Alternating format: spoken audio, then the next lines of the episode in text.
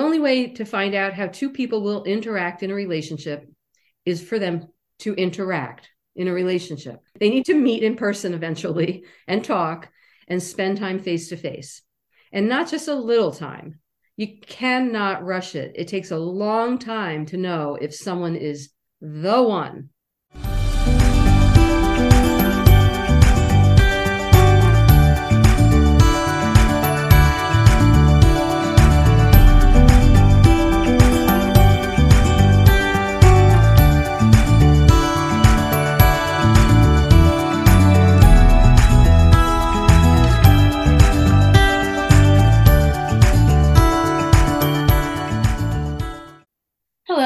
Welcome to the Shrinks on Third, our psychology and social justice podcast.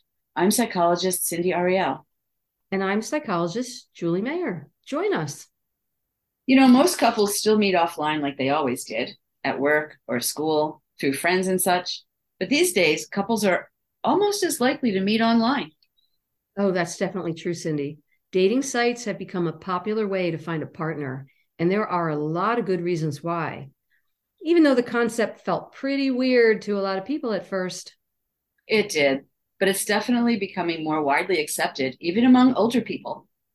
It has become much more widely accepted, but because of the ongoing stigma, some couples who meet online create a phony backstory together about how their relationship began that they tell others rather than admitting that they met online. Yes, they lie. Actually, about three out of 10 Americans overall, and around half of young adults, say they've used a dating site or app to find a partner. The reported numbers are inconsistent, but something like between 17 and 39% of marriages started with online dating. It's not a negligible number. But again, because of the stigma that still exists, we may not even know how many satisfied long term couples actually meet online. Because they lie.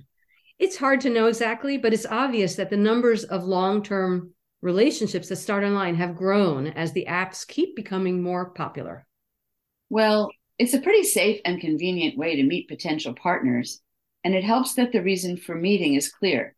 You know, since it's called online dating, you don't have to wonder is this a date? At least not most of the time. Yeah. Also, the convenience of just scrolling around and communicating with potential partners on apps from the comfort of your home or wherever you happen to be is pretty nice. And it can be easier than meeting a stranger for the first time randomly out on the town. It's also a convenient way to meet people when you're otherwise too busy. Even for people with large friend groups or social networks, looking online adds just another way to meet new people, especially potential partners. For some people, feeling more anonymous online helps them to be more assertive and connect with people they might otherwise not even approach. And this can also take practice, though. Some people just have an easier time opening up online. That's also one of the downsides because people online are sometimes less inhibited and they might say mean or racist things to people that they probably would never say in person or, you know, ask for sex or send very revealing photos. That happens a lot. Aside from all of its benefits and drawbacks, it's also really a big business. Apparently, dating app revenue was $5.61 billion in 2021. Wow, that sounds pretty popular to me. It's one of those things that hooks in a lot of people by being free at the starting level. Mm, you know, all you need to start looking at profiles is a phone or a computer. Sometimes you have to pay even at the entry levels, but sites vary and you don't necessarily need money to get in. And some are always free if you don't get the enhanced access. Which you may only need if certain characteristics are important, like religion or sexual orientation. There might be more of a fee involved for helping you narrow the pool and cater only to specific groups. Right. Sometimes you pay for more targeted choices, but for those who can afford it, this can bring them more potential dates and also more potential dates who can afford it. So, whatever, more possibilities for relationships. There are loads of sites for all kinds of preferences, and some of these are also free. Either way, you can find sites for quick hookups, long term serious relationships, or even just friends. There's LGBTQ sites, religious sites, single parent sites, sites for people with disabilities, people into kink or open relationships, people who are overweight, sugar daddy sites, even dog and cat lover sites, you name it. Heck, there's even a site for social activists. It's called Cause Date. Neat. Dating got a little more complicated once COVID entered the scene. But then that's what the dating apps were so great for. For quarantining and social distancing, they encouraged users to stop meeting in person and stay online. Then they hosted online activities with physical distancing, like virtual speed dating and dating advice sessions.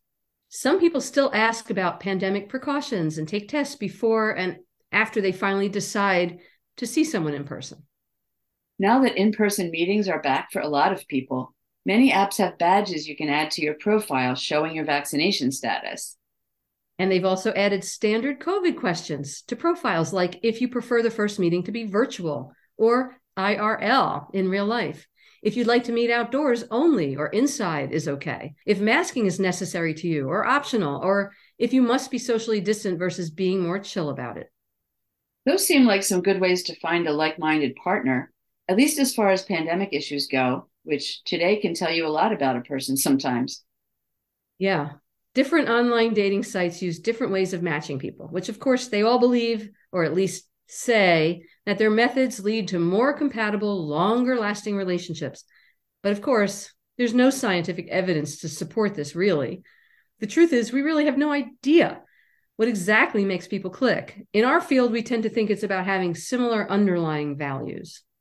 These sites are trying to look scientific, so there's usually a series of personality assessments, possibly combined with psychological theory that's supposed to predict compatibility sometimes it sounds pretty convincing and psychologically sound. For example, those algorithms that some sites use, it makes it seem really scientific to use mathematical equations. Not sure if that's what ends up really making it work. I have my doubts. The truth is that these so called predictors aren't really the most important aspect of finding a healthy relationship what algorithms or matchups in ethnicity or religion or even music and hobbies don't predict is how two people will actually get along and relate to each other. How will they grow together? How will they deal with hard times and conflict? Yeah, it's like, oh, hey, you like this certain kind of music? You should get married.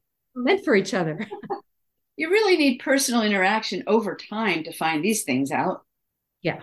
Looking at profiles can help narrow the search, but a long term relationship is not predictable based on a profile. People can spend a lot of time sifting through profiles and looking at pictures and basic information like income and education. This might help you find the kind of person you want, but doesn't tell you anything about their personality, their values, or your compatibility with them. Right. The only way to find out how two people will interact in a relationship is for them to interact in a relationship. They need to meet in person eventually and talk and spend time face to face. And not just a little time. You cannot rush it. It takes a long time to know if someone is the one. Communicating over the computer is open to too much misinterpretation and not enough important social cues. And at some point, it's important to pick a few people you'd like to actually meet and you know, get your courage up and meet in person, even if it makes you nervous. Yeah. And whether you meet someone on or offline, the relationship itself will need to include things like trust and intimacy, and the dynamics between the two people are what really matters. So while email, texts, and phone conversations help potential partners get an initial sense of each other, and you definitely do learn a lot from that it's still important to move the conversations offline and into real life, face to face, as soon as it's feasible. If expectations are kept in check and it's just another way to meet people, it can be fun and fruitful. It can even lead to long term, committed, emotionally satisfying relationships. However, of course, there are some barriers in online dating that make it less than ideal. A major issue is the tendency to sort people based on education, which can lead to separation by socioeconomic status. Also, low income people have a harder time affording coffees and cocktails for first dates. Finding people on apps versus in the context of your everyday life puts pressure to set up dates that might involve money people don't have or aren't comfortable spending. but might feel obligated to just to go on that date. Yeah. Another thing is that while 97% of all adults have cell phones, you need a smartphone to use dating apps. Only 76% of all adults with income below $30,000 have smartphones, compared to 96% of those who earn more than 75,000. Those with lower incomes are basically locked out of the dating apps for financial reasons. There's also a fair amount of rejections in online dating based on ethnicity and race. Racism, of course it is. But at the same time, I've also heard stories of people who might date outside their race because it's a dating app and they can explore that without feeling as threatened. I don't know. So there's two sides to that, I think. But you know, the other thing that happens a lot is rude, lewd sexual acting out and misuse and manipulation and gaslighting and insults. You have to proceed with caution. Most people aren't used to interacting in spaces that are truly diverse. So, dating is often divided by race or other aspects like ethnicity or religion. So, some people get passed over because they're a certain race, for example. Yeah, or by appearance, maybe they're overweight or they have a disability or an illness. People can feel very rejected on these sites. Yes, if racism and these other prejudices weren't so deeply a part of our socialization, these issues probably wouldn't be important in the same ways. Yeah, it's telling that when people are exposed to other kinds of people, they actually are more open in terms of who they'll date. It would be nice to see people focusing less on demographics and appearance and more on interests, passions, and character. I totally agree. And the bottom line is when two people meet, if they meet the right people, it ultimately doesn't matter. None of those things matter. What matters is that they've had the opportunity to find each other. There aren't many things in life that are better than meeting the right person, finding your person. And no one ever knows where true love, your person, might be found. Could be a dating site. Thanks for joining us. You can find us at shrinksonthird.com and follow us on Twitter, Instagram, and Facebook at Shrinks on Third.